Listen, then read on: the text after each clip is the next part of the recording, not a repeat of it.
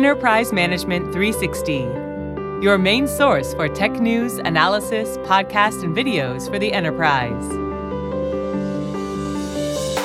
Welcome to the EM360 podcast, where we have a weekly conversation with people who are impacting the enterprise tech landscape. I'm Richard Stiennon, Chief Research Analyst at IT Harvest. I write books on IT security, work with IT security technology providers on their go to market, and I'm a trusted advisor to CISOs and their teams. IT Harvest is an industry analyst firm that covers over 2,900 vendors in the cybersecurity industry. In today's episode, I'm joined by Rod Simmons, who's Vice President of Product Strategy at Omada. We're going to be talking about the pitfalls of IGA deployments. Welcome, Rod. Thank you very much for having me. So, Rod, why don't you introduce yourself? Just tell us, you know, how you got to where you are in this world. Yeah, I, uh, it's funny because I will say, I uh, career-wise, I definitely have a checkered past. But um, my name is Rod Simmons. I'm VP of Product Strategy at Omada. Uh, I've been working in the product industry in general, um, probably for the better part of the last 20 years.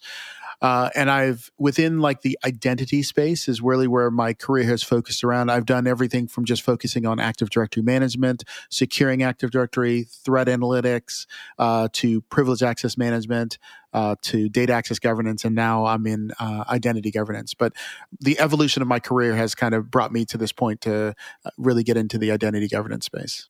Fantastic. Well, obviously, we're talking to the right person.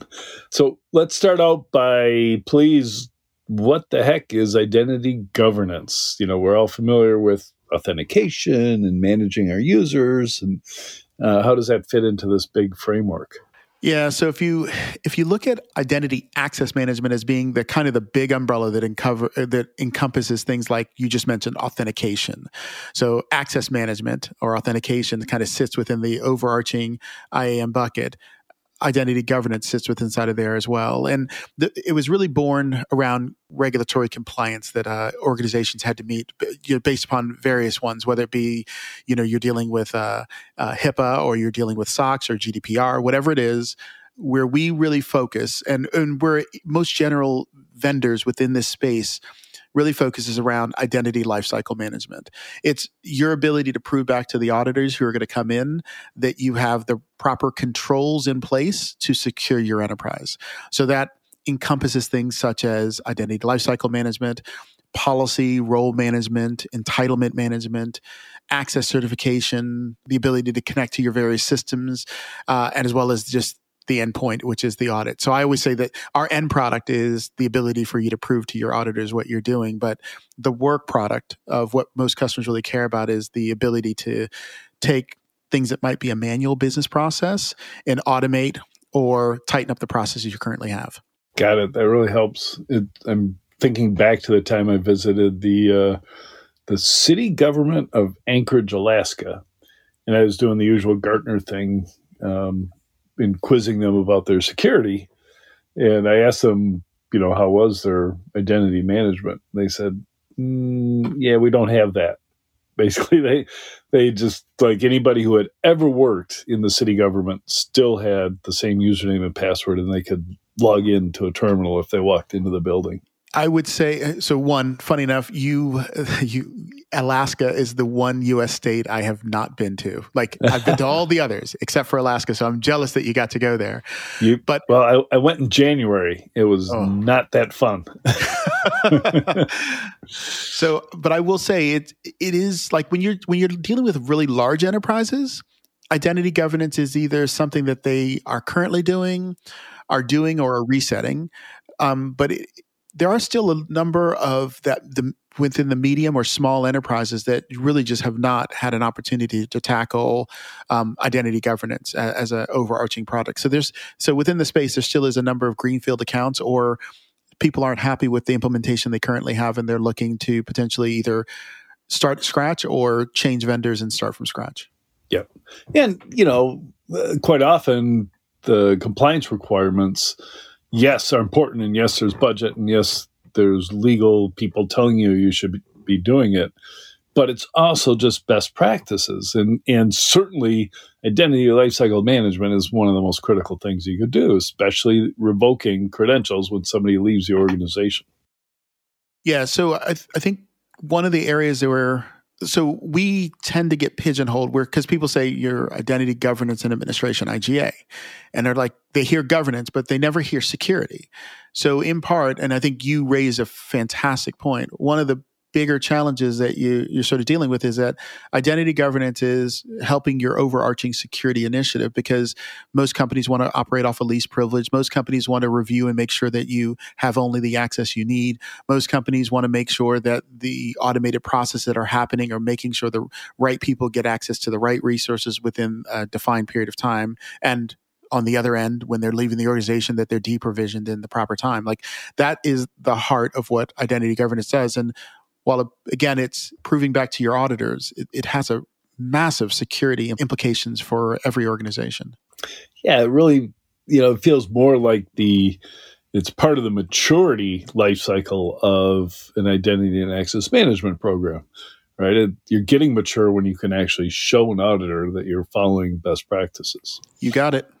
Yeah, you hit it right on the head.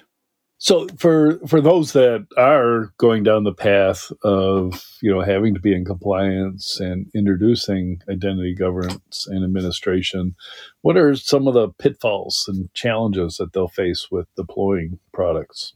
So it's funny when uh, I knew that we were going to have this topic. I reached out to a lot of our consultants. Um, so uh, we work with partners as well as internally we have consultants, and I, it was really just to get a grasp as to what are you guys seeing in the field, and kind of making sure that I'm not just not providing real valuable information. But the common ones that when I and I'll, I'll mainly focus on maybe just four key ones there where organizations struggle. It's one is understanding the effort involved in a, a, governance project. It's not to say it's insurmountable. I don't want to sound like, oh my gosh, you can't do a governance project, but it's really having a good understanding of the resources within the side of the company that are involved, like all the stakeholders you have to bring to the table. They're involved in the amount of time it's going to take for you to do this because you've built up manual business processes over years. And now you're trying to transition from that manual process to the automation. And often within the organization, when they're making that transition, it's not just about like for like, but it's also about improving that process along the way, saying, well, we never liked the way we did it before. Then let's not automate what we didn't like. Let's actually improve upon it. So understanding the effort is probably one of the first ones I'd start with. And then I, I kind of already started mentioning number two, which is stakeholders many times where stru- pro- projects stall the fastest is that you don't have the right people uh, at the table is that they rely on IT because it's like, well, it's all technology, it's all software. Let the IT guys run this, but they don't know uh, the key elements for the business, so they can't make the right business decision. So, stakeholders is uh, another key one that you need to get involved, uh, and then uh, data quality. Uh, every organization, it doesn't it doesn't matter if you're a Fortune 500 company have issues with overarching data quality. So that would probably be one of the areas I'd say customers often want to try to do I'll say workarounds or uh, conditions within the governance project to deal with poor data quality and not wanting to address it at the source.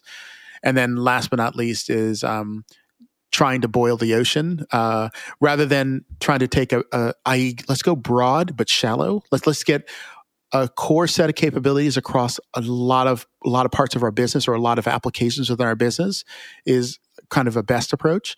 And then let's start to add layers of depth as we progress through there. Uh, often people want to get end to end and they say we want to go from provisioning to role management to automated role management to uh, certification. They want to get the entire kit and caboodle in one in a big bang theory but the problem is they either do a very bad job across a lot of systems or they do only two or three systems, which loses uh, some interest within inside the organization because only very small parts of the uh, organization are impacted by it.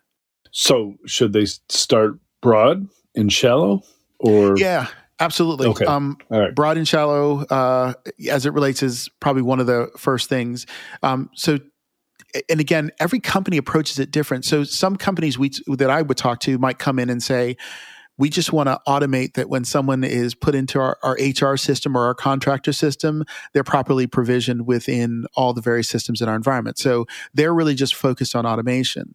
Where another customer you might talk to is that they've had a recent audit findings that they don't have the proper controls in place for the access that they've currently assigned, that there's an ongoing review process. So for them, they're not really approaching it from an automation. They're saying, look, we just need to get certification set up. We need to understand the roles that we have in our environment and then set up campaigns around certification across our various application stakes. So every customer enters into what they need to do in a slightly different angle, but the depth of where you go or the breadth of where you go is always going to be based upon uh, how the customers need to start their overarching project.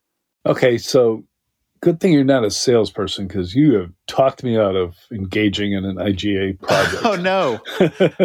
um, you know, you're supposed to say it's easy, simple, fast, um, and but I understand what you're doing. You're setting realistic expectations and understanding in the scope of what has to be done. So it is actually easy, simple, and fast. Um, I always say um, you got to trust your experts. So typically, the reason why a, a customer would come to us or come to any vendor that they work with is because that vendor has a level of expertise. So take advantage of what your vendor can tell you because they likely know a lot more about this than you do. And more importantly, you probably have consultants who might be involved. So they constantly do identity governance rollouts. So their expertise can help out. Typically, with a customer, we actually get them up and running within 12 weeks with a lot of great capabilities. So it is a while the project over like overall like you're going to it is something you'll be working on over months or potentially for some organizations years depending upon how much they want to adopt uh, across their organization the reality is within 12 weeks they can have tremendous value to the organization and start earning like getting some uh, a return on their investment within a for product. Got it. So to avoid these four major pitfalls you've identified uh, number one is talk to you to get you started. What are some other tips yeah, so I, I think um, I mean every customer that I've ever dealt with always has like an RFP process. That to me, it's it's as much as you them learning about what the capabilities are of a vendor, but also understanding the approach. So, like uh, one example is if you want to understand the effort, like you could look at Gartner or Forrester or KuppingerCole. All of those guys have great; those analysts have their best practices, but every vendor has their own best practices. So, and again, this doesn't just apply to IG; it applies across any industry you're working in often you want to understand what are their best practices, what's their approach. And for a customer, when they're looking at it, they want to understand is there something in vendor A's best practice that's not in vendor B? And then I can kind of inquire as to, hey, why is this important or not important to you guys? Because it seems like something that should be included. So just getting an understanding of how the vendors want to approach an overarching project for you um, will help you better understand the effort that's involved in that. As it relates to stakeholders, again, most vendors will tell you that you need to get this for IGA, need to get the stakeholders involved. Often it's because there's there's two key reasons. One, you need decision makers. So if, if you know that you're going to be heavily reliant upon data that's fed from your HR systems, and you want someone who's in charge of HR involved in the conversation to one, understand how are we leveraging your data. So if you radically need to change your data, you know that you need to notify us so that we don't break all of our automation.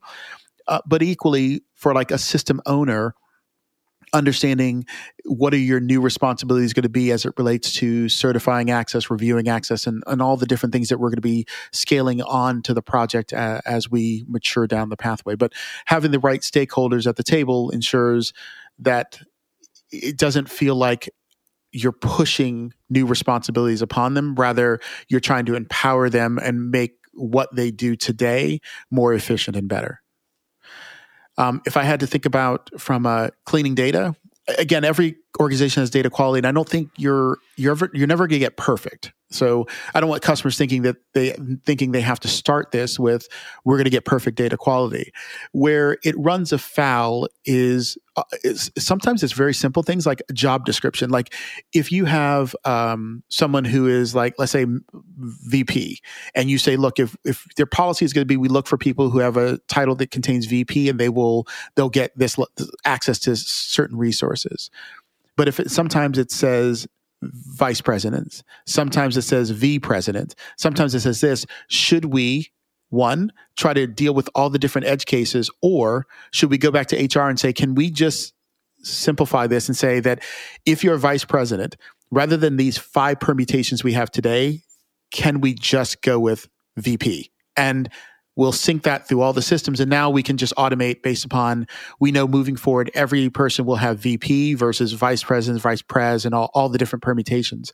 It's trying to, if you can get around a core principle around data quality, then it makes it easier. And you're not going back in a year looking at uh, why do we have this rule in place? Like, why are we like not understanding why you did something a year from now, or two years from now, or potentially a, you know a decade from now, trying to figure out why you did something that you've subsequently over the years fixed. So it's trying to uh, clean up and not deal with edge cases. Got it. I can imagine the bigger the organization, the more of those there are, right? Because you add a new person, just make up their title, which is some variation of vice president, and give them a different role that you know with different access uh, abilities. And then now you're all over the place. Yeah and for most companies what the reason why they want to automate this is they i don't want to say they want cookie cutter but in part you, you want cookie cutter. You want to know that hey if someone is joining us within our cto organization just by being part of this organization, you at least get this. And then based upon your core discipline within this area, there might be some additional things that you get. And we want to, we want to make sure that those are some cookie cutters so that there, we can do automation. And then for all the things that we're not sure if you're going to need access to, some people do, some people don't. Those are things you have to request. So we know that there's going to be a, a, at least a bucket that you get by default by being within one part of the organization, a bucket you get within your specialization, and then a, a, sea of things that you can, if you need access to, you can go request, and then the the application, your manager or whomever can authorize you to get some additional access you need for parts of your job. Is there logic cases where you build build workflows based on, you know, if it's a VP and if they're in this department and they have seniority of three years, then they can do X, Y, Z. Is that something? That yeah, that's a, uh, yeah, yeah, You're you're describing it very well. I, I probably, I mean, you're, you're it's funny because you're talking like a programmer. If this, then that. Yeah, but yeah. that yeah, typically what we're dealing with customers is that they have this kind of cascading, if you will, role model of we start at a very high level you've joined our organization you're part of the company you get an email address like so there's some some basic birthrights you get when you join the just the company alone right. and then your department and it got it kind of stacks as you sort of move through but there's a there's a need to agree upon things because you might walk into one organization say we agree that every employee has an email address and then someone says well what about contractors? Do we give them email address? Oh yeah all of our contractors need to have uh, an email address as well. Okay well then great we've established that when we add someone on as a contractor they also get email address. So there's birthrights to organization that apply to employees and contractors. So there's a bit broader sweeping, but then there's probably some specialization stuff that only apply to employees, like access to HR benefits and, th- and things like that. And then you just continue to scale out your role model. And this isn't for most companies this is not new stuff it's stuff that they currently do today but often it's it's manual or tribal knowledge or smoke signals as to how they understand how these things work yeah, I'm trying to contemplate what the universities do now. And well after I graduated, I've noticed that universities allow graduates to keep their uh, university email address for life. Yeah, for life. Yeah. How do you govern that? So a funny aside story. I I have my first uh, son going off to university this fall. Oh, congratulations! And uh, I was like, "What books do you need to buy?" He pulls up an app and shows me an app of the books he needs to purchase. And I'm like, uh-huh. "Wait a second! When I went to university, I had to scour through the bookstore and look for books. And yeah. for you, it's just an app, and it says, for this class, here's your books. You can click buy right here. It's like it's amazing the evolution, but within the higher education market, uh, it, it, it is a it really is a very different and specialized space, and and you get into that within higher education, financial services services, healthcare. Each core tenant has different requirements or specializations as to how they operate their business. And I think you highlighted one, which is having your email address for life, as well as how to deal with uh, that multi affiliation where a person might be a student, they might be a professor, they might be, you know, uh, an administrative assistant for some other professor or like a student teacher for something else. It's within inside of e- even that vertical, they have to deal with someone who might have a variety of different roles. So you want to make sure that even though you're a professor, you can't access, you know, the grades for a class that you attend, for example. So give us a feel in our last minutes about uh, Omada's approach and solution, because we don't want to just leave people with, oh my gosh, this is a big problem. And there are a lot of things to watch out for because the question is, what do we do about it? Yeah. Omada's approach, again, uh, I think the first thing is like, how do you deliver your solution? And um, we are a SaaS delivered solution. So when customers come to us, the first thing that we really are talking about is we deliver our solution as a service for you in the cloud. And we can reach to your on premise resources, we can reach to your cloud resources. So that's the first thing. Then we do have a, a, process we call it identity process plus which is our best practice framework for how to help you get yourself up and going get implemented i always say it's it's great educational material for as you're going to embark upon this whether you choose omada or not identity process plus is a fantastic piece of material for customers to kind of get their their head around uh, what the overarching project is going to be um, as it relates to um, kind of the next stage that a customer would get into is to how do we how do we just generally approach it? We want to get you up, get you value in 12 weeks. We want to help you with, um, I guess, the keys of what is important to the organization. So um, we are all about configuration. So if you walk, if you talk to Omada and you say we want to write tons of custom code and stuff like that, we really try to heavily steer customers away from high level of customization, which is more that they're going to have to manage in the out years and more about how can we configure the product without writing a single line of code to get it to do what you need to do to map to your business so that they get a higher ROI over not just the short years but the out years that they're not trying to manage uh, a solution that's just again has sometimes uh, based upon how early implementations back in you know, the early 2000s um, became unmanageable for customers, and which is why many customers switch from one vendor to another, is just to get away from their challenges. Makes a lot of sense. Now, you mentioned stakeholders before, and I always think, especially during onboarding and provisioning, I think of HR. And of course, they've got their own systems already for keeping employee records and all the mysterious things they do. They're going to be, they should be engaged in this conversation, obviously. But is there a way to tie in, or is it just a one time we're going to grab from your existing data store and integrate? No, it's it's it's actually an ongoing process. So when you're involving a stakeholder, um, while they may not be involved in every single phase of the project, um, it, it is an, an ongoing effort that you have. So um, where many projects again they fail is that they bring in hr and they say hey we're going to use your data and they say okay we can drop a file for you here. How frequently do you want it? Great. And then they move on with life. And they don't understand how the data is being used. So that's part of the stakeholder involvement is so that someone from HR is sitting at the table and saying, okay, great. We have a clear understanding of the data you want, how you're using it. And if we're going to make any changes, we know that we need to kind of give you guys a preview of the changes we want to make so that we don't break anything that you guys are working on. And, and there's a kind of a thumbs up. And then kind of the stakeholders you have across the business. So someone who owns like, you might have IT that currently was taking ownership for a business, an application but now IT is going to relinquish that to saying, well, while we own the technical back end of the application, the application is now back assigned to the business. So maybe someone in, you know, HR or someone in, you know, finance is going to be the app govern who should actually have access to what parts of the application. So IT is no longer responsible for that.